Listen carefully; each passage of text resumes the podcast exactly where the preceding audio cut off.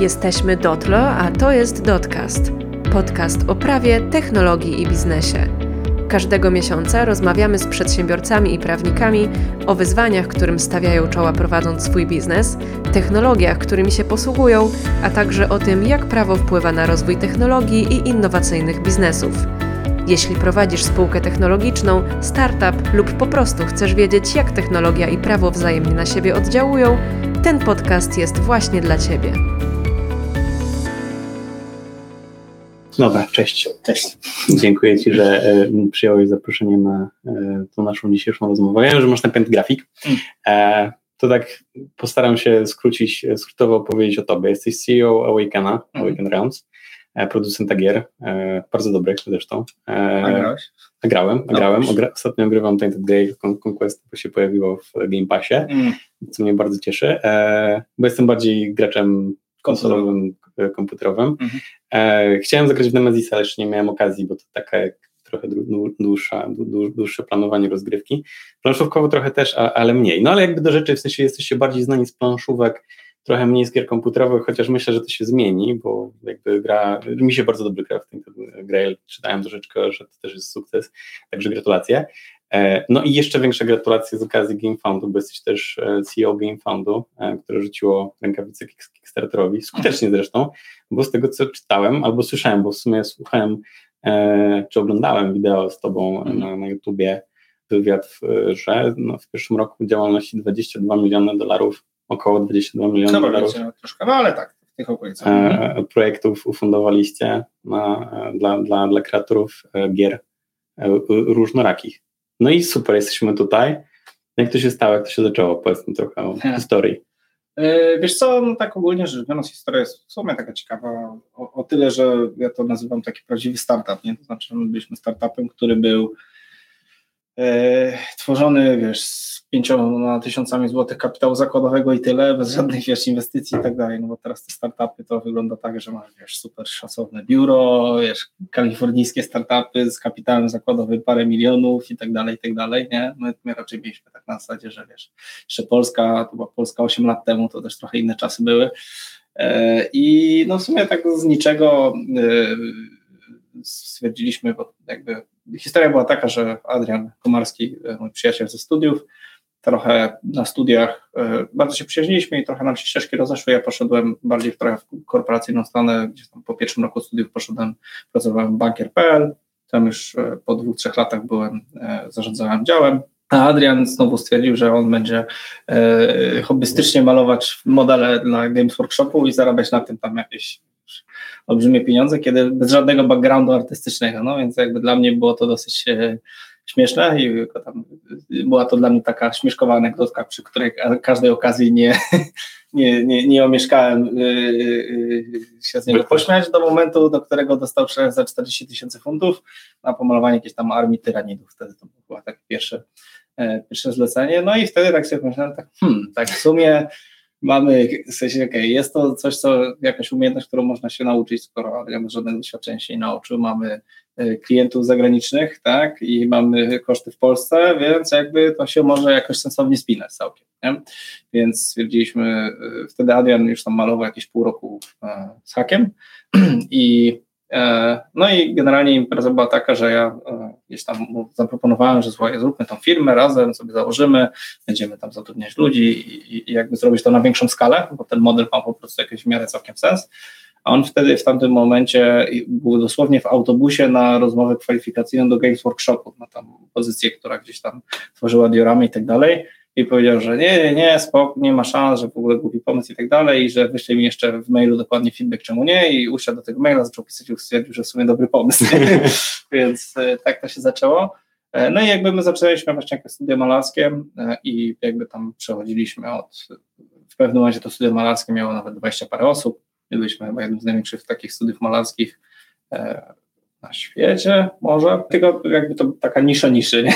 to już jest naprawdę niszowy temat, aczkolwiek bardzo fajnych ludzi się udało poznać, bo tam, ja pamiętam z tymi klientami, to ja to jakby tą część biznesową ogarniałem, Adrian tą artystyczną, no i tam mieliśmy takich klientów typu jakieś tam koleś, który miał największy sklep z gorsetami na świecie, albo jakiś facet, który produkował gaśnicę. No, ci jakby klienci z Warhammera to jest taki bardzo specyficzny model klienta, gdzie to są na przykład ludzie, którzy potrafią mieć osobną stodołę, w której mają tylko figurki Games Workshopu, na przykład o wartości miliona dolarów, nie? I, i, I wszystkie pomalowane na przykład, czy coś tam. Więc jakby dużo ciekawych dużo ciekawych tam historii y, poznaliśmy, ale no, to było też takie bardzo in do biznesu w ogóle, w sensie prowadzenia, zarządzania ludźmi i tak dalej, i tak dalej. Mimo wszystko bo to dość skomplikowany biznes, no i tam jakby krokami, krokami dochodziliśmy, może już tam nie będę przez te wszystkie kroki przechodzić, ale dochodziliśmy do tego, żeby zrobić właśnie jakieś pierwsze własne modele, potem po tych modelach, jak własną modelnie nawet mieliśmy, potem zrobiliśmy y, pierwszą grę planszową, najpierw żywiczną, potem już y, produkowaną w Chinach, potem E, potem do tego dodaliśmy e, już jakby takie pełnoprawne, duże figurki i tak dalej. Potem do tego dodaliśmy pub, e, który zresztą dalej gdzieś tam jakoś istnieje we Wrocławiu z grami planszowymi, teraz dochodzą gry komputerowe, no i gdzieś tam w tym wszystkim też był Game Fund gdzieś tam po drodze. A więc jakby tak dużo się zawsze działo. Dobra, to okej, okay, bo to jest bardzo ciekawe. Tak. I jaka była pierwsza wasza gra? Nasza pierwsza gra to był The Edge. I to była skirmish, taki, e, no, taki passion project bym powiedział i on bodajże zebrał chyba 46 tysięcy funtów, bo my to w funtach robiliśmy na Kickstarterze, crowdfundingu. E, no i to był taki fajny, fajny experience, bo wiecie, to, to jest o tyle ciekawe, że cały ten crowdfunding w ogóle jako proces i w ogóle to takie jakby też w malowaniu mieliśmy dokładnie ten sam experience, że dla nas to było trochę nie to pomyślenia, że mieliśmy na przykład klienta, który był gdzieś tam z Wielkiej Brytanii i on na bazie jakiegoś ogłoszenia, które gdzieś tam wrzuciliśmy w internecie, zapłacił nam na przykład nie wiem, 20 tysięcy dolarów zaliczki na jakiś tam duży projekt, który on tam miał robiony. Nie? Że jakby ten poziom zaufania w takim globalnym biznesie był dla nas jakiś taki jakby strasznie w ogóle dziwny, że to, że to się działo, nie? I, i, I w ogóle jakby to, to, co ja zawsze gdzieś tam e, powtarzam, e, gdzieś tam ludziom, jak gdzieś tam na studiach mówiłem, to że e, patrząc post factum za parę dziesiąt lat, na pewno ten okres, w którym jesteśmy teraz, nie wiem, czy on jeszcze istnieje, trochę się powoli kończy, mi się wydaje, ale że ten okres, w którym istniejemy teraz, to był taki złoty okres tworzenia firm Born Global, czyli że malutka firma nagle operuje, bo to jest jakby, nigdy nie mieliśmy w historii takiego okresu, w którym mogłeś otworzyć firmę i mogłeś dostać płatność w przeciągu dwóch, trzech, w przeciągu paru minut z, nie wiem, z Australii i wysłać paczkę, która tam w pięć dni będzie i tyle. I generalnie transakcja została dopięta, nie? więc jakby to jakby podejrzewam, że bardzo dużo firm różnych takich właśnie się otworzyło, które oferowało te usługi na świecie. No i, no i właśnie ten crowdfunding jeszcze w tym całym procesie było tyle ciekawy, że nawet nie musiałeś w zasadzie mieć kapitału na start, bo mogłeś pokazać pomysł, jakiś tam kapitał musiałeś mieć i potem to zrobić, nie?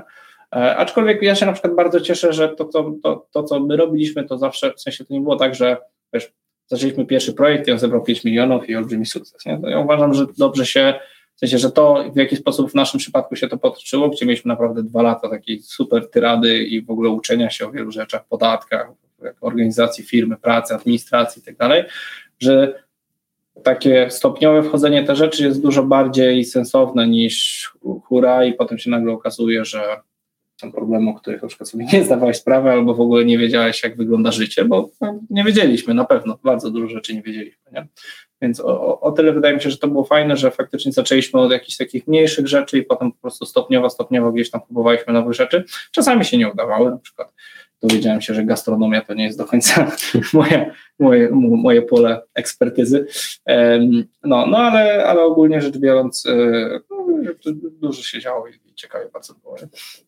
To skąd pomysł na GameFound? Bo tak, z, mhm. korzystaliście z istniejących platform e, do finansowania swoich mhm, Wiesz projektów. Więc... Y, temat był taki, że tak czy siak GameFound był nam potrzebny, bo Kickstarter jest na tyle w cudzysłowie platformą niedostosowaną do tak, takiego, bym powiedział, profesjonalnego biznesu, że kończąc kampanię nie miałeś praktycznie żadnych danych, nie wiedziałeś, co bakarzy dokładnie wybrali, nie wiedziałeś, z których, jakich oni są krajów, jakie masz adresy wysyłki, żadnych jakby rozliczenia, jakieś bardziej zaawansowane tabelki opłaceniowe za shipping, absolutnie niemożliwe, że na przykład nie byłeś w stanie skonfigurować od jakiej wagi do jakiej wagi, takie standardowe e-commerce'owe rzeczy nawet, nie?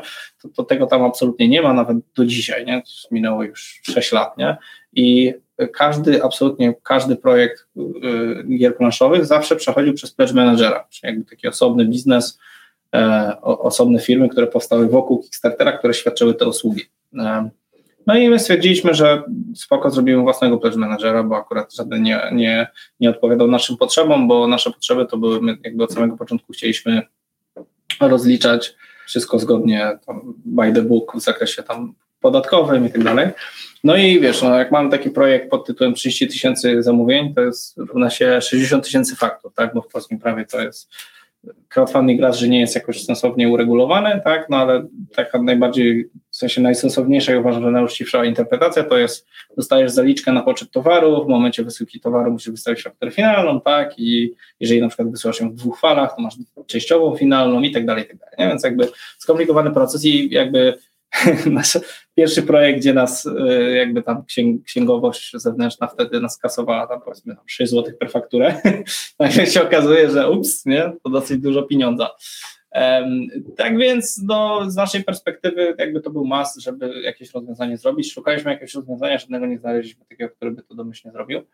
E, no i jakby to narzędzie gdzieś tam sobie rozwijaliśmy właśnie jako te, tego pleasure managera. Gdzieś tam w głowie mieliśmy tam perspektywę, że może kiedyś otworzymy to i będzie to jakiś tam, będzie to jakieś dla community, w sensie, że, że będzie to jakby własny, lepszy, lepsza wersja crowdfundingu. No i w związku z tym jakby użyczaliśmy to innym za darmo, tą platformę. Na zasadzie mamy, zrobiliśmy, my włożyliśmy w to pracę, w sumie jakby nie chcemy jakichś za to pieniędzy strasznie dużych, w zasadzie nie chcemy żadnych, więc możecie z tego korzystać jako użyczenie platformy. No i dużo kreatorów to robiło i dało to jakby taki podstawę pod faktyczne community i mamy teraz tam 710 już tysięcy użytkowników aktywnych dzisiaj. I, i, I, więc jakby to było tworzone gdzieś tam jakoś faktycznie 5 lat. No a wizja jest taka, że, że faktycznie y, jakby crowdfunding stał się takim sensownym modelem dla profesjonalnych firm. A Kickstarter nigdy nie miał w założeniu, nie wiem czy teraz im się to zmienia, czy nie, ale nigdy nie miał w założeniu takiego modelu, gdzie to są biznesy, tylko oni zawsze mieli takie na zasadzie, ty jako człowiek weź sobie wrzuć jakiś tam passion project i tyle, nie? A nagle się okazało, że z tych passion projectów na przykład przychodzi jeden z najbardziej znanych e, pisarzy fantasy, Brandon Sanders, czyli poważne nazwiska, poważne firmy i tworzą projekty, które po prostu muszą mieć ten jakby sensowny, jakby e-commerce'owy backend za tym, żeby to potem dostarczyć, bo jedna sprawa to jest ufundować projekt i wszyscy się cieszą, wiadomo, duża liczba i tak dalej, tylko że ludzie trochę tego nie rozumieją, że na przykład jeżeli ja zbiorę na kampanii 5 milionów dolarów, to nie jest 5 milionów dolarów zysku, tylko to jest 5 milionów dolarów przychodu, a może na 5 milionach dolarów przychodu równie dobrze mieć 7 milionów kosztów i jakby wtopić, nie? Oczywiście ludzie trąbią o success story w kontekście zebranych pieniędzy, a nie w kontekście zarobionych pieniędzy, co jest, no ale taka mentalność, wydaje mi się, że w wielu innych działalności biznesu jest. E, więc jakby nasze założenie było trochę takie, żeby, żeby zrobić taką platformę, która by odpowiadała nam mimo wszystko biznesowe potrzeby profesjonalnych studiów, które po prostu robią to już jako po prostu aktywność normalną, a gdzie ten model jest i wygodny i dla konsumenta ostatecznego, bo ma wpływ, dostaje więcej, taniej, pierwszy i tak dalej, i dla kreatora, który może sobie lepiej to wszystko zaplanować, dostać pieniądze z góry i tak dalej, i tak dalej. Nie? Więc jakby... Przerwę ci, bo właśnie wytłumaczyłeś, czym jest Pledge Manager, bo pewnie nie, nie, nie wszyscy mm. znają ten... No, to już tam nie wchodząc w detale, chodzi o to, że prawda, jakby brakuje takich mega kluczowych funkcji pod tytułem tak. właśnie, wiesz, rozpoznam skąd ten człowiek jest, więc jak będę wiedział skąd on jest, to wiem ile mu muszę na przykład skasować za wysyłkę, tak, nie? A jeżeli weźmie sobie jeszcze ten dodatek, no to powinien trochę więcej zapłacić. Albo wiem, że nie mogę mu nic wysłać. No, no. i, i teraz ogólnie rzecz biorąc, my jeszcze prosimy na przykład już o krok dalej, już od początku tego roku e, rozliczamy VAT e, za kreatorów w, na obszar Unii Europejskiej. No co jest w ogóle fajną sprawą, bo jak jesteś takim na przykład człowiekiem ze Stanów Zjednoczonych, to dla niego, prawda, VAT europejski to jest czarna magia i w sumie vice versa, tak, jak ja widzę podatki stanowe, które też musimy płacić jako auditorem, to po prostu się płakać chce, bo oni to mają tak, że każda ulica, tylko nie każdy stan to jest inaczej, ale wewnątrz Stanów jest jeszcze każda ulica może mieć jakieś inne, no to jest jakaś masakra. To, co tam, tam jest systemem podatkowym, to to jest wow. Jestem naprawdę pod wrażeniem, że można tak skomplikować system e, podatkowy, no ale tak jest. E, no i, e, no i generalnie rzecz biorąc, taka docelowa wizja jest taka, że my byśmy chcieli po prostu rozliczać za kreatorów większość rzeczy. I to, co mówiłem na początku, ta złota era takiego prawda, otwierania firm i tak dalej, trochę mi się wydaje, że to się może kończyć, bo powoli kraje się orientują, że takie firmy jak Amazon, takie firmy jak Google i tak dalej bardzo często omijały różnymi tam sprytnymi wytrychami właśnie płacenie podatków, cła, płacenie różnych rzeczy i tak dalej, wysyłki. Był bardzo taki dziki zachód na, na przesyłkach. Dużo kreatorów na przykład, to, to jest e, na przykład z mojego podwórka, dużo kreatorów potrafiło zrobić kampanię i wysłać ją do Europy w ogóle nie płacąc żadnego VAT-u, pomimo, że mają pełny obowiązek. Nie, oni nawet nie wiedzieli, czy coś tam, w każdym razie nie zapłacili. No i wiadomo, nie? No to dla europejskich firm to jest nieuczciwa konkurencja, bo oni tu muszą zapłacić VAT, tak? E, dla rządów też to jest nie do końca wygodne, bo nie dostają pieniędzy. Więc widać takie coraz bardziej daleko idące z wszystkich stron obostrzenia do tego, że halo, halo, jak przychodzi towar, to musi być opłacony, musisz pokazać potwierdzenie przelewu i tak dalej. No i wydaje mi się, że to jest naturalne, że to prędzej czy później musi się stać, bo no po prostu inaczej kraje i europejskie i ze Stanów Zjednoczonych zniszczą swoją gospodarkę, jeżeli będą pozwalać na to, żeby na przykład chińskie dobra wchodziły bez absolutnie żadnych podatków, tak, a firmy, które są same tutaj produkują, no to po prostu sobie zaczną cały biznes sensowny, który tutaj jest, kiedy akurat na przykład y, w Chinach ten system całkiem bardzo dobrze działa w zakresie jakby odslania i tak dalej, nie? więc jakby wydaje mi się, że tutaj się dużo ludzi o tym budzi, dlatego też widzę duży sens w GameFundzie czy tego typu rozwiązań, gdzie mamy taki one-stop store, gdzie ty jako kreator możesz faktycznie coś zrobić, a cała reszta rozliczeń będzie już odbywać się w tle i nawet się tym nie musisz przejmować. I takim dla mnie takim benchmarkiem takiej świetnej platformy jest Steam dla gier komputerowych, tak? gdzie ja jako kreator mogę tą grę sobie wypuścić e, i w ogóle się niczym nie przejmować, bo całą resztę ogarnie za mnie Steam i rozliczy się w tych tam stu ileś tam krajach, zbierze płatności, przewalutuje wszystko, zapłaci odpowiednie podatki, dostarczy grę, a ja tylko jedyne, co muszę zrobić, to się skupić na faktycznej grze. No i to świetnie zadziałało dla rynku gier komputerowych, bo jest tyle małych gierek, dwuosobowe zespoły, które tworzą niesamowite gry, które w normalnych warunkach po prostu by nie miały okazji. No i ostatecznie też to, co jest fajne w tym wszystkim, to jest to, że tworzy to rynek, w którym faktycznie konsument decyduje. To nie jest tak, że jak chcesz robić grę, to musisz iść do jakiegoś wydawnictwa. Tak kiedyś było, nawet z grami komputerowymi. Miałeś jakiś pomysł, chciałeś coś zrobić, to nie mogłeś tego zrobić sam, no bo przecież jak to, nie? A teraz jest tak, że masz sklep na Steamie, możesz sobie sam coś zaprogramować, masz tutoriale, wrzucasz to i jak ludziom się podoba, to cię to kupią. Jest dużo success story gier, które sprzedają miliony sztuk, tytuły, które były tworzone przez dwie osoby. Nie? Więc jakby yy, to jest fajne, to jest fajne, bo tak at the end of the day tylko to się liczy, nie? Nie ma znaczenia, co sobie jakiś wydawca myśli, tylko ma znaczenie to, co klienci. Tak, na koniec, szczególnie w grach, nie? Bo są różne typy produktów, wiadomo, że nie będziemy mieli takiego wolnego rynku, na przykład w samochodach, nie? Bo musimy mieć te testy i tak dalej. Ale akurat, jeżeli chodzi o rozrywkę, no to to jest jedyny sposób na to, żeby, wiesz, jakby sensownie oceniać rzeczy, taka demokracja wśród po prostu konsumentów, no bo oni ostatecznie jakby daną grę lubią albo nie lubią. I ją oceniają, dokładnie. Yes. No okej, okay. no ale ostatnio mieliśmy, byliśmy świadkami, czy pomagaliśmy też troszeczkę, czy małą cegiełkę dołożyliśmy do jednego z największych, jednej z największych transakcji w branży gamingowej w tej części Europy, ale nie w Europie, mhm. czyli transakcję waszą z, Ravensburgerem, tak? Mhm.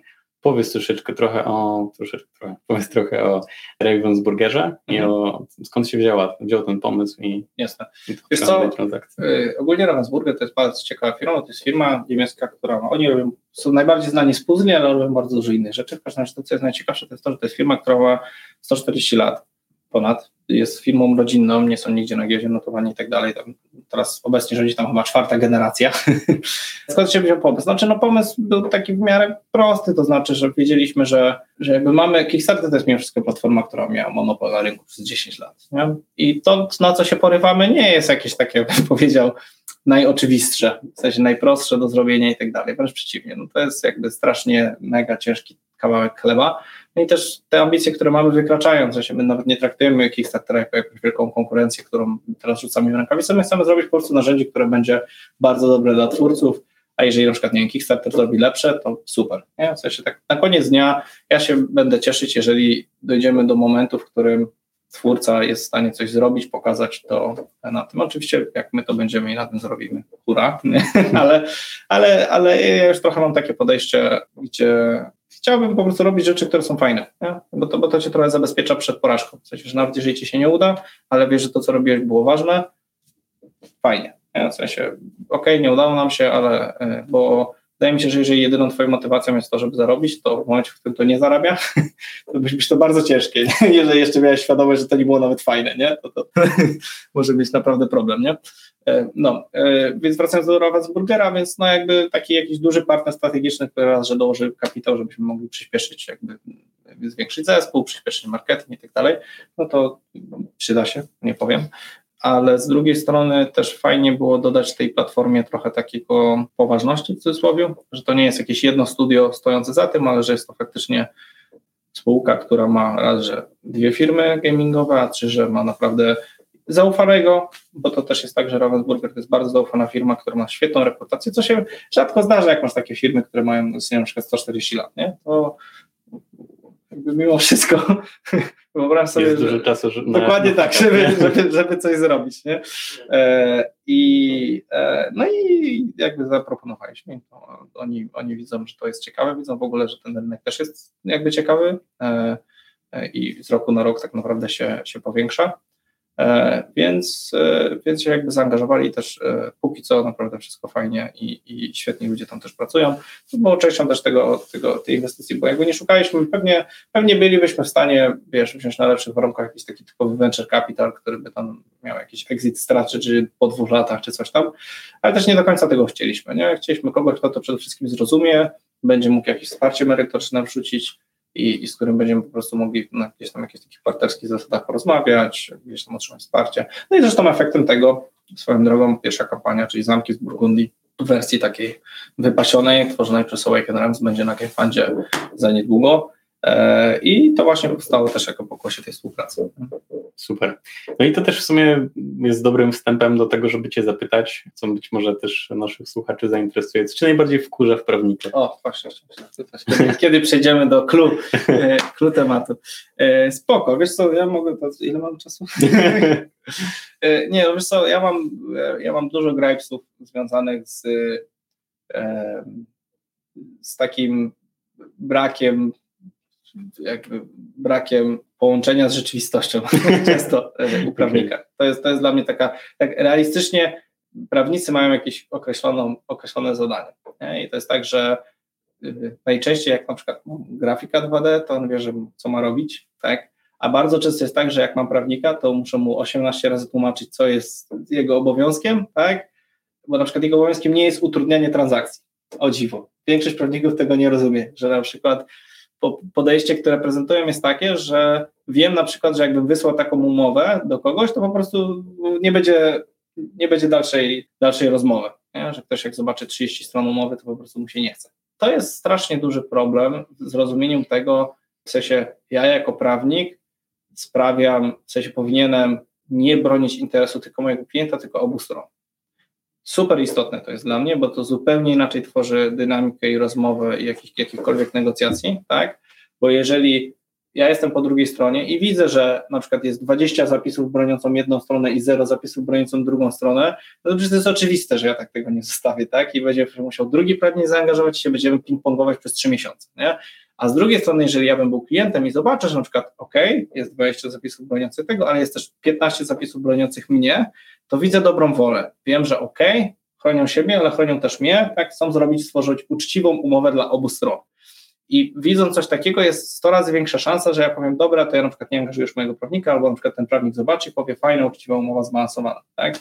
Nie wiem czemu, nie wiem skąd to się w ogóle bierze, może ty mi powiesz, e, że po prostu większość prawników, z którymi współpracowałem, zawsze wychodzi tylko, wiesz, klapki na oczach, tylko mój klient, tylko jego bezpieczeństwo, koniec, kropka, reszta się nie liczy, w ogóle mnie nie obchodzi, nie? To sprawia, że po prostu transakcja jest coraz trudniejsza zazwyczaj do przeprowadzenia. To pierwszy. Drugi punkt to jest długość i brak zrozumienia, co jest w umowie ważne, a nieważne. Już po prostu N razy mam sytuację, w której jest na przykład 30-stronicowa umowa, która reguluje po prostu jakieś turbo detale, nieistotne absolutnie w żaden sposób, a nagle się okazuje, że jakaś kluczowa biznesowa luka powstała, której po prostu nikt nie zauważył. Nie? I znowu, i znowu N razy się, yy, i to jest jakby super istotne, bo ja uważam, że te detale naprawdę powinno się spuścić na drzewo i w ogóle się nimi nie zajmować, bo przeglądanie 30-stronicowych dokumentów to jest, to, to, jest dla mnie jakaś porażka. Nie? W sensie szczególnie, szczególnie dla jakichś transakcji, które są relatywnie proste, wszyscy wiedzą o co chodzi, a i tak, i to zaraz do tego dojdę, ale na, sam, na, na koniec dnia każda umowa ma jakieś eksploity. I, I, to jest zawsze, zawsze jest to prawdą i na koniec dnia zawsze się to sprowadza do dobrej woli obu stron. Jeżeli ona jest, to raczej nic złego super się nie dzieje. Jeżeli jej nie ma, no to wtedy jest tragedia, ale żadna umowa cię nie zabezpieczy przed złą wolą, to jest inna sprawa. I jedyne takie miejsce, w którym uważam, gdzie jest właśnie potrzeba, żeby prawnik faktycznie coś zrobił, to jest, żeby przed wejściem w daną transakcję wszystkie strony porozmawiały o wszystkich ewentualnościach i wymyślili, co na wypadek tych ewentualności. Bo to jest takie miejsce, gdzie możesz mieć dwie strony, które mają dobre intencje i chcą coś zrobić, tylko na przykład nagle wypada jakaś randomowa sytuacja, która nie została przegadana i jedna strona myśli, że powinno być w ten sposób, a druga w ten sposób. Nie zostało to nigdzie zapisane, tak? I to może być albo właśnie od strony prawnej, bo mogą być jakieś ryzyka prawne, co jeżeli na przykład nie wiem, jedna ze stron naruszy czyjeś tam prawa intelektualne, coś tam, nie? To wtedy to, to powinno być gdzieś tam w miarę jakoś doprecyzowane, ale też to od strony biznesowej, ale ja uważam, że dobry prawnik powinien poruszyć na przykład, jeżeli mamy, nie wiem, umowę inwestycyjną, to powinien być chłopaki, ok, a co jeżeli na przykład temu zachoruje matka i będzie chciała się nią zająć? Co w przypadku takiej sytuacji, nie? I to się nie dzieje, nie? Najczęściej to są po prostu jakieś kalki z jakichś paragrafów, jak ja widzę na przykład całą stronę poświęconą wykorzystaniu wartości intelektualnej, która ma tam 12 paragrafów, że y, na wszystkich, w sensie na wszystkich możliwych polach wy szczególności i 12 podpunktów, to mnie po prostu szlak trafia, bo to jest tak na zasadzie dodajmy po prostu na wszystkich polach kropka i o, mamy od razu połowę mniej paragrafów, nie? Zaraz mi powiesz, że oczywiście tak nie możemy zrobić i tak dalej. Ja ci powiem, że tak możemy, ale nie wszyscy, tak, nie wszyscy podzielą moje zdanie. Owc, nie? Ale z drugiej strony potem i, i sprowadza się do tego, że najgorsze w tym wszystkim jest to, że potem jak już mam tą taką umowę, którą tam trzy miesiące, prawda, robiliśmy i tak dalej i nagle coś wyskakuje, co jest sprzeczne z umową, na przykład, to i tak się najczęściej mówi, dobra, machamy ręką, bo nie ma co się z tym pałować z kimś, tak, yy, jeżeli to jest, a, nawet, a jeżeli jest coś super ciężkiego, tak, to pytając się, OK, to jak pójdziemy do sądu, co się stanie, to najczęściej słyszę, zobaczymy, zależy od sędziego, bo sędziowie w sumie różnie decydują i się nie znają. No i to, to jakby moja perspektywa jako osoby biznesowej to jest po co wszyscy tracimy czas. Po co wszyscy tracimy na to czas, skoro na koniec dnia, w sensie zajmuje to wszystkim dużo czasu, wyprodukujemy jakieś 40-50 stron makulatury, a na koniec dnia zależy to od tego, czy na przykład dany sędzia, y, nie wiem, z żoną się nie pokłóci przypadkiem rano i nam zasądzi po prostu w drugą stronę, bo ktoś na niego źle sprawdził, tak? To jaki to jest sens? to jest mój problem, nie? W sensie, że y, cały ten proces jest no, jakby nieekonomiczne. Czasochłonne, kosztochłonne i denerwujące i to jest zrozumiałe. Ja myślę, że w ogóle też taki, taki e, wykład z Tobą by się przydał e, aplikantom czy studentom prawa, tak jakby jak, e, czego, czego oczekuje klient, bo też nas tego nikt nigdy nie uczy, nie? Jakby no, zawsze jest, zawsze jak wchodzimy w, w taki tryb pracy, powiedzmy, że jesteśmy w pierwszej kancelarii albo w ogóle jesteśmy na studiach, to wiesz, klapki, tak jak powiedziałeś, klapki na oczy, interes klienta, to jest rzecz Pewnie wiesz, są też ludzie, którzy to, tego oczekują, nie? Na pewno, wiesz, ja mam takie podejście, bo wiem, że on jest po prostu szybsze, nie? Tak, już pomijając to, że, wiesz, ja raczej jestem taką osobą, która zakłada dobre intencje po wszystkich stronach i tak dalej, ale tak wiem, że pragmatycznie po prostu to jest, to jest najszybszy sposób do robienia rzeczy, nie? W sensie ja nie lubię takich negocjacji na tytułu pod tytułem, o, zacznę z jakiejś super niskiej liczby, a moja prawdziwa liczba jest gdzieś tutaj. Nie? Zazwyczaj po prostu mówię, to jest moja oferta i take it or leave it, ona jest sensowna, przemyślana, uczciwa dla obu stron, no i, i po prostu nie mamy, wiesz, ping-pongowania się przez trzy miesiące, nie? No ale też pewnie dużo jest ludzi, którzy ma ten taki mindset. Wydaje mi się, że to jest trochę staro, starodawny mindset, który mimo wszystko jest taki, że, że wiesz, że każdy powinien zadbać o swój interes i tak dalej, i tak dalej. No to jest no, coraz częściej się mówi o, biznes, mówi o biznesie, o biznesowych potrzebach. W sensie oczywiście mówię o tej naszej, e, mhm. o tym naszym świadku e, prawniczym, no bo jednak no my się posługujemy bardzo sztucznym językiem. Niektórzy się wręcz, niektórzy prawnicy, nawet nie zawsze tej starszej daty się e, też szczycą tym posługiwaniem choćby łaciną, paremiami, czy, czy w ogóle takim dość, dość trudnym, no i męczącym językiem, które nie ułatwia. W sensie mhm. też, też nie, nie, do końca, być może czasami podczas jakichś negocjacji, ale to nie wiem, na Wiesz palcach jednej ręki jestem w stanie policzyć. I ja ci powiem, że na przykład umowy, które zawieram z Amerykanami są bardzo krótkie najczęściej. To prawda. E, ktoś mi mówił, że venture kapitalowe umowy są z drugiej strony 300 stron mają, potrafią mieć, więc to akurat nie wiem, ale wiem, że umowy takie na zasadzie proste biznesowe, nawet na przykład miałem transakcję z Microsoftem, tak? E, właśnie Game Passowym i tak dalej, to była umowa na 7 stron. Nie? E, I była super. Nie? Obie strony broniące, praktycznie tam mieliśmy jakieś tam pół uwagi i tyle, i to od razu leci, nie? E, I tego mi strasznie brakuje, bo tam to w ogóle jest napisane w miarę prostym językiem, nie ma tam jakichś, wiesz, paragrafów, ustępów, wszystkiego, tylko jest na zasadzie, ta strona robi to, ta jej daje to, tutaj tyle, podlegamy temu prawu, elo. Nie?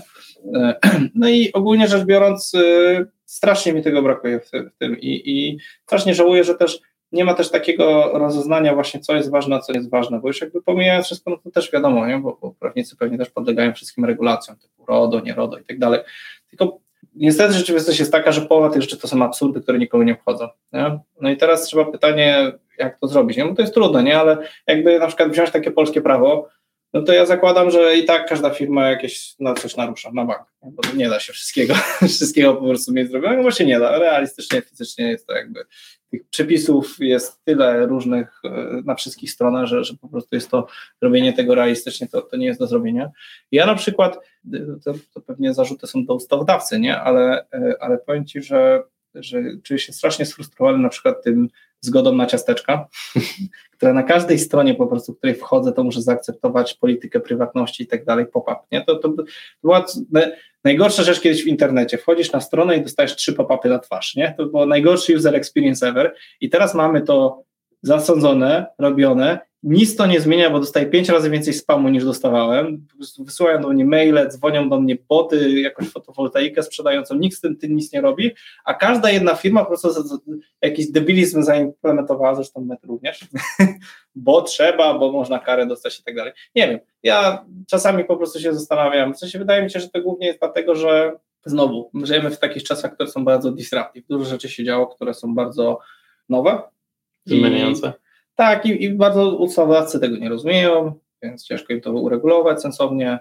Z drugiej strony działy prawne też tego tak y, mogą nie do końca jakby wiedzieć, jaka będzie praktyka przyjęta, no bo dużo jest takich praw, które powinno się robić tak, zgodnie z literą prawa, ale wszyscy robią tak i nikt się tym nie przyjmuje i machamy na tą ręką, nie? No i, no i właśnie na przykład to RODO, te, te, te zgody na regulamin, której tak nikt nie czyta, no tak kto realistycznie cokolwiek czyta i kto to patrzy, w sensie tylko się, jakbyśmy zrobili takie referendum, czy wywalić te wszystkie pop-upy, to na pewno by był pewny, że wszyscy powiedzą, że tak, wywalmy te pop-upy, a zróbmy, bo cały ten ruch polityk prywatności to chodziło tylko o to, żeby Facebook mógł wybrać, żeby Facebook nie wykorzystywał moich danych spoza różnych aplikacji i tak dalej, tak? I, i żeby nie spamować. To są dwie rzeczy, które ludzie by chcieli. I oczywiście obie rzeczy nie zostały zrobione, ale dostaliśmy za to po trzy pop-upy na każdej stronie. No bo zawsze jak się pojawia jakaś ustawa, to ona jest opóźniona jakaś znaczy ustawa, regulacja, można powiedzieć, że ona jest hmm. zawsze opóźniona względem tego, co jest, hmm. a nawet jak ona powstanie i będzie chciała cokolwiek blokować, czy jakieś orzeczenie zostanie wydane i będzie chciało coś zablokować, jakąś nieuczciwą praktykę, no to znajdzie się jakaś inna nieuczciwa praktyka albo dziesięć, które jeszcze bardziej będą ja ingerowały. Nie? Ja właśnie się zastanawiałem, jak to działa, bo może mi powiesz, bo, bo moje zdanie jest zawsze trochę takie, nie? że mam coś takiego jak litera prawa i duch prawa, nie? I i teraz wiesz, no to jest tak, że jeżeli na przykład mamy coś takiego, że mówimy spółki, które sprzedają w Europie, powinny płacić podatek w Europie, nie? Easy peasy, wystarczy by napisać te dwa zdania, tak? No i generalnie wszyscy, którzy to muszą płacić ten podatek, sami się dowiedzą, whatevs, nie? I nie da się tego jakoś sensownie wyegzekwować. W sensie właśnie wyegzekwować, bo tworzy się jakieś olbrzymie po prostu yy, ilości prawa, a taki Amazon sobie i tak znajdzie jakiś workaround, żeby gdzieś tam dookoła sobie to robić, czy coś tam, a nawet i jak nie, to sobie tam zrobią jakiś budżet i zapłacą jakąś śmieszną karą, która w ogóle ich nie ruszy, tak? A potem takie firmy jak na przykład nasza, no bo to, że my, wiesz, ja, mam, ja jestem też może zgłoszniały trochę, ale dlatego, że na przykład musieliśmy się zarejestrować jako, wiesz, mała firma, zatrudniająca poniżej 100 osób, musieliśmy być zarejestrowani w 18 różnych krajach Unii Europejskiej. Dlaczego? Dlatego, że Amazon, Google, bla, bla, bla, nie? Yy, założyli sobie firmę w Irlandii i sprzedawali na całą Europę z tam 7% VAT-em, nie? I ktoś po pięciu latach stwierdził, ho, hola, hola, nie? Nie wolno przecież tak robić, więc od teraz, jeżeli przekroczysz jakiś limit, to musisz się rejestrować w danym kraju i tam płacić podatek, nie? No i oczywiście Google, Amazon, coś na co znaleźli, pięć innych pewnie workaroundów, jakby tego nie robić, a takie firmy jak my, czyli tam, prawda, mamy transakcji właśnie na równo 100 tysięcy euro na przykład w Niemczech, musieliśmy się rejestrować w Niemczech i po prostu po niemiecku jakieś tam, jakby wiesz, jurysdykcje podatkowe ogarniać i tak dalej. No dla mnie jest to po prostu absurd, taki do kwadratu, nie? I, i, I to jest ciężkie, w sensie jest to ciężkie, że ja to znam z gier też planszowych, nie? w sensie, że cokolwiek nie napiszesz, to zawsze znajdziesz jakiś wiesz, workaround, no bo to, to jest takie naturalne, nie? Zawsze możesz coś inaczej nazwać, nie zgodzi się z metodologią i tak dalej. Czemu nie ma czegoś takiego, że na koniec dnia po prostu jest jakiś sędzia i mówi, to słuchajcie, to co jest napisane to jest jakiś guideline, tak, ale nie płaciliście podatku, wiecie co zrobiliście, wszyscy, wszyscy wiemy, bo to są takie bardzo oczywiste sprawy, nie? Wszyscy wiedzą, co tutaj się stało, nie? Jeżeli na przykład mamy jakieś korporację w Polsce, która na przykład płaci 100 milionów za używanie jakiejś marki, tak, i nie płaci podatku od zysku, wszyscy wiedzą, każdy to jest ten very oczywiste, nie? I czemu po prostu nie robimy takich po prostu wyroków, które mówią, słuchajcie, my wiemy, wy wiecie, bank, kara, nie? I powinno to trwać dziennie, no ale no.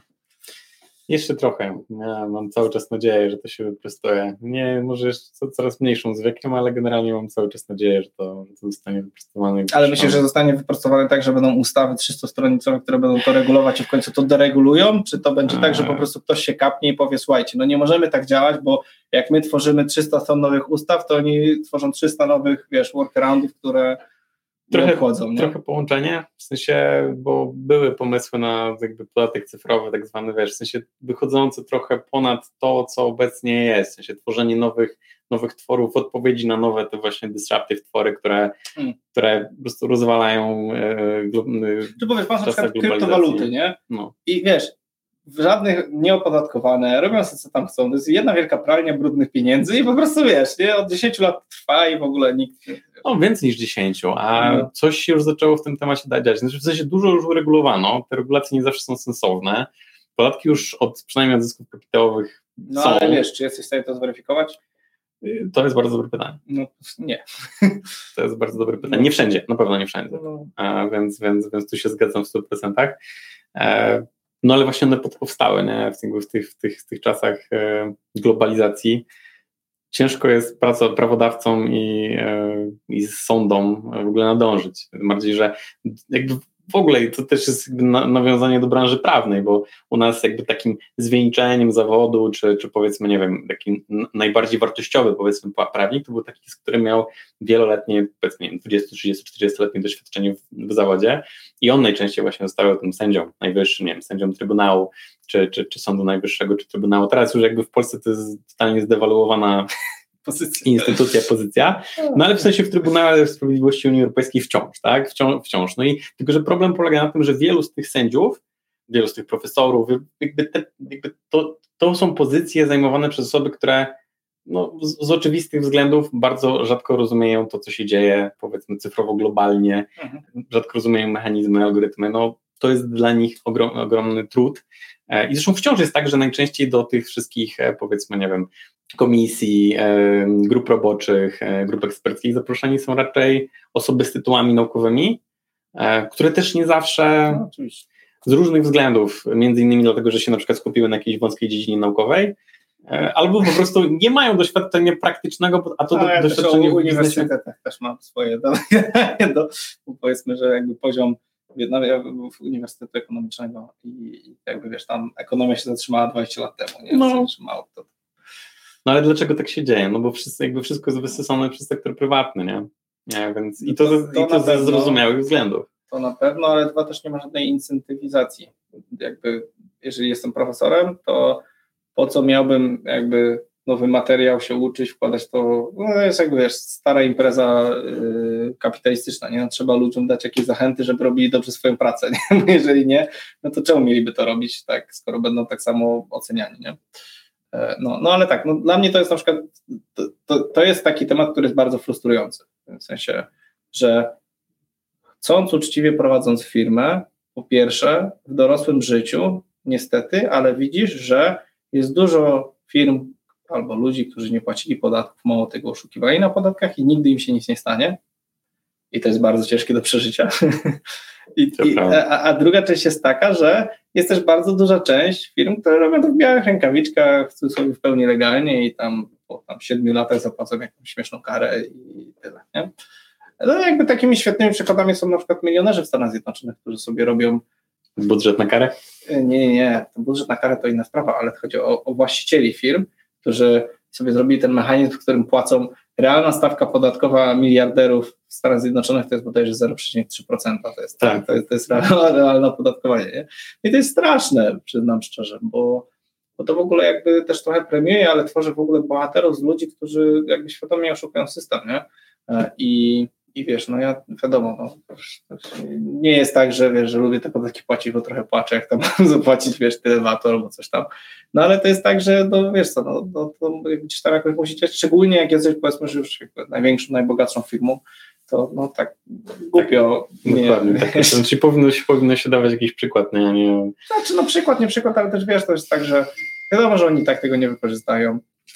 O, ogólnie wydaje mi się, że powinniśmy, powinniśmy mieć też jakiś jakieś miejsce, w którym na przykład ci ludzie powinni mieć też jakieś takie podziękowania za to, że na przykład, bo, bo, to na przykład był też mój problem często, że wiesz, że naprawdę starałem się, staram się zresztą cały czas jakby wszystkie te podatki płacić i, i jakby spełniać nawet głupie regulacji, których się nie zgadzam, no ale okej, okay, staram się, nie? I wiesz, i w ogóle mamy dział finansowo-księgowy, który tam ma 12 osób. Wiesz, firma 150 osób i 12 osób się zajmuje tym, żeby wiesz, uczciwie rozliczyć, nie? Ja bym naprawdę z chęcią przywitał, tak jak to było w średniowieczu, przychodzi facet, mówi, ile to jest twoje, to biorę dziesiątą i idę, nie? I tyle. No ale, ale chodzi o to, że wiesz, że, że nikt ci nawet nie powie dzięki, nie? Że, że się starasz i tak dalej, tylko raczej, wiesz, e, raczej to jest zawsze robienie z ciebie wroga, nie? No, no, tak, widziałem gdzieś takie fajne pomysły, żeby zrobić coś takiego jak tak zdaj, żeby to było takie miłe, żeby na przykład, wiesz, widzisz na przykład drogę, dzięki której z twoim środkom wybudowali ktoś, nie, ktoś ci na przykład powie dziękuję za te pieniądze, które przelałeś państwu, czy co tutaj trochę żartuję, ale, ale jest duży podatek, duży, w sensie duży problem z tworzeniem ciężaru regulacyjnego, który obciąża potem małe i średnie przedsiębiorstwa, które nie mają wystarczająco pieniędzy, żeby zatrudniać właśnie high-end prawników, którzy będą szukać jakichś workaroundów, a na tych największych to nie działa, nie? I... No i, no, i tym mniejszym się to niestety nie zawsze opłaca albo rzadko opłaca. No, jak, jak zaczynasz, nie? To jest... No ale wracając do może czegoś przyjemniejszego. Tak, sorry. E, nie, jakby ja, dla mnie to jest bardzo ciekawe, tylko staram się znaleźć jakiś pozytyw w tym wszystkim. To e, jakie wartości albo co w ogóle dla Ciebie jest y, najistotniejsze czy, czy, czy, czy bardzo ważne w współpracy z prawnikiem? Mhm. Wiesz co, no, plusy w tym wszystkim. Y, dla mnie, jeżeli chodzi o takie najważniejsze rzeczy, to jest na pewno biznesowe zrozumienie tego, co się dzieje i poza właśnie y, sprawienie, że obie strony rozumieją, co się dzieje. To, to jest super istotne w ogóle też, jakby nie dodałem trochę tego, ale że te umowy są dla mnie pisane jakby w taki sposób bardzo często, żeby przypadkiem się nie dowiedzieć o co chodzi. Nie? W sensie, żeby nie rozróżnić. Nie, to jest tak, że jak na przykład, jeżeli ja piszę do kogoś maila, to mam o to, żeby priorytetyzować informacje, że najważniejsze rzeczy są na górze, boldem, coś tam, coś tam, a potem detale są detalami, to na przykład tego już odtąd nie musicie czytać, nie? A często w umowie jest tak, że wiesz, że super najważniejszy paragraf, który w sumie definiuje o co w ogóle chodzi, jest zmieszany z jakimś tam, wiesz, e, klauzulą e, poufności, która whatever, nie? teraz jak widzę klauzulę poufności, to w ogóle przemijam, w ogóle nie czytam, nie? Nigdy, bo to jest bez sensu, nie? brak zadbania o to, żeby ta umowa była czytelna, estetycznie czytelna, żeby była zrozumiała dla obu stron, dla jednej, dla drugiej. Więc jakby takie zrozumienie i przedstawienie tych informacji, tak, i pokazanie tego na, na, na, na papierze, super istotne. Zrozumienie biznesu, o co w ogóle chodzi, super istotne. Jak najmniejsze angażowanie obu stron, to też jest bardzo ważne, w sensie, żeby przykład zrozumieć, o co chodzi, a nie żeby to była seria spotkań trzygodzinnych, które to są. Zaufanie, super istotne, w tym wszystkim jest na pewno. I no wiadomo, takie, takie standardy, które jakby oczekuję ogólnie, nie? czyli umiejętność słuchania, brak ego, to jest akurat brak ego, to też jest bardzo istotne, bo, bo często się zdarza, że, że jakby w pewnym momencie na przykład dyskutujemy o jakichś bzdetach tylko dlatego, bo ktoś akurat się czuje, że... Czuje się wrażony. No na przykład, nie? No i ja też rozumiem, bo to może moje podejście może być niepraktyczne i tak dalej, więc to nie jest też tak, że ja tego nie rozumiem, nie? Ale, ale, ale z drugiej strony wydaje mi się, że taka the end of the day to próbujemy zrobić coś, co ureguluje nam gdzieś tam te relacje i zrobi to w miarę sprawnie, szybko i tak dalej, nie? E, no i, no i efektywność, w sensie zrozumienie efektywności pracy, zrozumienie, że na przykład my jako firma, wiesz, my chcemy robić gry, nie? I to jest dla nas istotne, a nie chcemy robić yy, yy, nie chcecie palić czasu na... No dokładnie i wydaje mi się, że w większości branż tak jest. Nie? W sensie możliwe, że ja też w ten sposób na to patrzę, bo, bo, bo, bo możliwe, że jakby branża gier jest trochę inna, bo słyszałem, że na przykład w branży budowlanej to jest masakra, że tam wszyscy się o wszystko sądzą i, i są procesy, które trwają i że tam trzeba mieć umowy, bo inaczej to nie ma szans, nie? No i to takie ma kilkadziesiąt, kilkaset stron. No właśnie. Zależy od projektu, ale, ale no też, też tak, że tak powiem, widziałem, słyszałem. No i to jest tak, że z mojej perspektywy ja na przykład jeszcze z niczym realistycznie nie poszliśmy do sądu i no, raczej się to kończy na tym, że po prostu rozmawiamy, tak? I nawet jeżeli to jest coś, to po prostu jak sobie wyobrazimy, ile czasu byśmy musieli na tym spędzić, to stwierdzamy, że na przykład nie warto. Nie? W sensie nie może jeszcze nie mieliśmy takiego, wiesz, skopa, że faktycznie by się to opłacało pod tytułem, nie wiem, 3 miliony dolarów czy coś, nie? No ale wiesz, na koniec dnia bardzo często jest tak, że albo rozmawiamy z tą osobą i znajdujemy jakieś wyjście po prostu poza, przez jakieś mediacje. E, no a, a też wiesz, też, też, też prawda jest taka, że ten system w Polsce i ogólnie na świecie jakby dochodzenia swoim jest strasznie długotrwały, strasznie męczący do osoby, która to ma robić. E, I wiesz, jest tyle takich w ogóle luk, które gdzieś tam się pokazują pod tytułem ktoś podaje błędny twój adres, dostajesz dwa razy awizo i w ogóle nawet nie wiesz, że miałeś jakąś sprawę i ją przegrałeś, tak? No jakby raz mieliśmy taką sytuację właśnie, że, że ktoś, że, że, nawet nie wiedzieliśmy, że jakiś proces się odbył i nagle rupach się okazuje, że tam musimy tam 3000 zapłacić czy coś tam, nie? E, akurat słusznie, bo ktoś zapomniał przepuścić, więc spokojnie, nie, nie mam problemu, ale chodzi o to, że wiesz, że to pokazuje, że to jest jakiś absurd, nie? Że nie ma na przykład jakiejś platformy internetowej, w której mogę sprawdzić, że na przykład zostałem pozwany.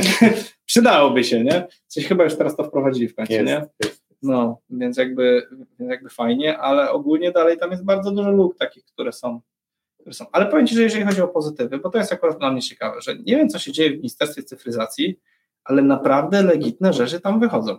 To Jeżeli prawda. chodzi o ePUAP, jakiś M-Obywatel, nie? Się to. jeżeli chodzi o, o EKRS, naprawdę dużo rzeczy można w tym kraju załatwić to, online. to Ministerstwo Sprawiedliwości. Aha, to osobno, tak? No ale nie, ale w sensie naprawdę coś się ruszyło i naprawdę to wygląda. Znaczy no, Ja jestem pod wrażeniem. jedyne co mam to pandemia, to jest jakby to tłumaczę ten, ten skok na Ale to już się zaczęło wcześniej. wcześniej Tak, się tak, tak, zaczęło. tylko bardzo przyspieszyło przez pandemię. Tak. I to jest rzeczywiście bardzo duży plus. No, a tak jeszcze zwracając do tego prawnika, trochę cię pomęczę. Mm. Tak powiedziałeś najważniej, najważniejsze wartości, najważniejsze cechy, a jakieś takie doświadczenie, które powiedzmy, dwa doświadczenia. Jedno takie najgorsze doświadczenie z prawnikiem, prawnikami, Mhm. a drugie wiem, najlepsze albo takie, które zapamiętałeś bardzo pozytywne. Co, wydaje mi się, że jeżeli chodzi o to najlepsze, to, to, to był faktycznie na przykład ten deal z Microsoftem. Tam byłem po prostu zszokowany, bo oczekiwałem tego, że to będzie 50-70 stron, a to była osoba po stronie Microsoftu, która przygotowała tą umowę i to było faktycznie 7 stron, my ją przejrzeliśmy, Michał po naszej stronie jakby jak przejrzał, mieliśmy tam jakieś dwie uwagi, ale zakładaliśmy, że to będzie jak przy kredycie hipotecznym, nie? to znaczy, że dajesz uwagi do banku, a bank mówi nie. no bo wiadomo, nie Microsoft. I zgłosiliśmy te uwagi i oni mnie zaakceptowali. Byłem w szoku takim absolutnym, nie? że naprawdę było tak bardzo, bardzo prozrobione i, i bardzo z taką troską o klienta. Byłem naprawdę w olbrzymim szoku, że to w ten, sposób, w ten sposób poszło i to było takie super pozytywne, bo to był, wiesz, temat na całkiem grube pieniądze, całkiem skomplikowany, a został poprowadzony super szybko, super sprawnie i, i w ogóle bez, bez większych problemów i w bardzo przystępnym języku, że ja byłem w stanie tą umowę przeczytać, spędzić na tym 15 minut, wiedziałem o co chodzi, z wszystkim się byłem w stanie zgodzić, super, nie? Więc jakby to było taki bardzo pozytywny experience. Jeżeli chodzi o taki najgorszy negatywny experience, no wydaje mi się, że, że, że znaczy to, to, to jakby nie był jakiś straszny experience, ale, ale ta transakcja Ravensburgerowa, jakby ona miała bardzo duży, bardzo bardzo dużo miała iteracji, to były dokumenty pod tytułem 150 stron i po prostu mnie to mentalnie zabijało. Tam nie było nic strasznego, w sensie inaczej, no tam było bardzo dużo iteracji, dwie strony, trochę niezrozumienie i tak dalej. To nie jest tak, że tam była jakaś zła wola i tak dalej, tylko chodzi o to, że po prostu dla mnie przebijanie się przez 150 stron w paru iteracjach to było po prostu tragedia, nie? I to był taki moment, i teraz nie wiem, bo może po prostu jest trochę coś takiego, że mimo wszystko ja nie powinienem się w ogóle na przykład tym zajmować, po prostu, tylko że ja mam na przykład problem z tym, żeby podpisać coś, czego nie przeczytam. Nie? E, I, no i to też jest trochę takie, e, takie ciężkie z perspektywy na przykład właśnie prezesa spółki i, i to też jest pytanie o, o jakby tego rozwiązanie sensownie tego, no ale jak wiesz, masz pewne zadania, workload i tak dalej, no i w pewnym momencie musisz podpisywać rzeczy, których nie jesteś w stanie w pełni przeczytać, nie? No, no ale ogólnie rzecz biorąc to był taki experience, który trwał długo, bardzo i to było takie ciężkie, aczkolwiek sama współpraca z prawnikami nie była zła, w sensie i po jednej i po drugiej stronie wymagało, w sensie w miarę ogarnięci ludzie i tak dalej, więc to było spoko, ale jeśli chodzi o samą dokumentację do transakcji. Znaczy, no z drugiej strony też nie była transakcja o tam pistaszki, nie? Więc jest jakieś tam uzasadnienie ku temu. No ale ja mam, wiesz, ja mam trochę takie podejście, że tak na dobrą sprawę to wiesz, to, to, to bo wiesz, ta umowa się zamknęła i ja na przykład, jeżeli bym miał usiąść teraz i znaleźć 10 sposobów na to, jak my oszukamy ich i 10 sposobów na to, jak oni mogą oszukać nas, tak, to je znajdę, nie wiem, pewnie w pół godziny, nie? I, I tak wiesz, moglibyśmy to w nieskończoność poprawiać, nigdy byśmy tego w pełni nie zabezpieczyli. Ta umowa powinna być na zasadzie, my robimy platformę, wy inwestujecie tyle, my wam zrobimy to i tak dalej, i żadna ze stron don't be a dick, nie? I tyle. Tak, Dwie tak. strony i, i tyle, nie? Ja pamiętam jeden z Twoich komentarzy podczas, podczas tych transakcji, które Michał chciał wydrukować i powiesić na ścianie. Powiedzieć, to było coś w stylu strony zobowiązują się do wzajemnego nieoszukiwania się. Dokładnie tak. I to jest i hops, nie? Znaczy ja rozumiem, że ten, chodzi o to, że w sensie to, co się na przykład bardzo przydaje, to jest mm, przedyskutowanie to, co mówiłem, różnych scenariuszy, które się mogą wydarzyć i jakby wynegocjowania biznesowej odpowiedzi, co wtedy. Nie? Co jeżeli na przykład oni, nie wiem, chcą zrezygnować po dwóch latach, co wtedy? Czy mogą, czy nie mogą i musimy o tym pogadać. Nie? Co jeżeli na przykład ja stwierdzę, że teraz chcę żyć na Hawajach, a nie prowadzić biznes i co wtedy? Nie? To są faktyczne, realne scenariusze, na których musimy mieć, przegadaliśmy, to jest rezolucja tego typu problemu. Nie? No ale bardzo często chodzi o takie, wiesz, zagmatwania czysto prawnicze i tak dalej, to to już jest takie dosyć, dosyć ciężkie, dosyć, dosyć, dosyć męczące. Um, Zastanawiam się, czy miałem takie jakby personalne, y, prawnicze jakieś, jakieś, jakieś najgorsze, najgorsze doświadczenia. Zresztą chyba, chyba nie mam jakiegoś takiego, e, takiego strasznego. Przynajmniej z osobami, z którymi ja współpracowałem po swojej stronie. No po drugiej stronie to też w zasadzie nie było jakiejś, y, y, jakiejś tragedii. W sensie faktycznie fajnie jest, jeżeli w sensie często to są mimo wszystko ludzie, którzy są jakoś w stanie zrozumieć. Um, też nie mieliśmy jakiejś takiej sytuacji z jakimiś strasznie złymi intencjami, nie? Przynajmniej nie, nie, potrafię, sobie, nie potrafię sobie przypomnieć. Czasami jest tak, że na przykład, yy, nie wiem, dajemy pracownikowi jakąś umowę, i on z tą umową pójdzie do jakiegoś swojego znajomego studenta prawa, nie? I ten słowo, mój Boże, nie, to wiesz, nie znając żadnej praktyki, realiów biznesowych i tak dalej, to on tam, wiesz, wraca z taką umową, która jest pokreślona na czerwono, cała, nie? No i jest tak, no ale how come, nie? W sensie, no musimy mieć pewne zapisy, które po prostu chronią mi nas i ciebie i tak dalej i trudno, nie? W sensie albo to bierzemy, albo nie. E, I to są takie, że widać, że po prostu jeżeli ktoś jest taki w takim wiesz, idealistycznym spojrzeniem na świat, no to to często to po prostu nie ma żadnego przełożenia. Nie? Z urzędami miałem złe, styczności różne. To akurat chyba standard w naszym pięknym kraju. Ale, Ale miałem też dobre, więc ogólnie wiesz, ogólnie jest tak 50-50, nie? No, to i tak nieźle. Tak. O dziwo służę na skarbowym, urząd skarbowy w miarę. Miałem powiedzieć, że nawet jak miałem swoje kontrole takie na zasadzie, że faktycznie kiedyś to jeszcze przychodzili ludzie, nie? to w ogóle miałem takie, strasznie bym zastosował, no wiadomo, nie, ten urząd skarbowy to tak, jacy to nie są niszczyciele przedsiębiorców i w ogóle, nie? E, a tutaj przyszły panie w momencie, w którym zobaczyły, że wiesz, faktycznie robimy gry, że one tu stoją, że są tu ludzie, pracują i faktycznie coś firma tworzy, to jakby zupełnie inny był to, nie? Że wydaje mi się, że jak ktoś ma na przykład firmę obrotów paliw pomiędzy Węgrami a Chinami, która nie ma siedziby i tak dalej, to jest pewnie inny typ rozmowy niż, niż ten, nie? Jaki jest może ten twoje, twoje, twoje, twój największy sukces, albo może inaczej, z czego jesteś najbardziej, z czego jesteś najbardziej dumny? W kontekście takim ogólnym, czy? Prowadzenia działalności, w sensie z Aha.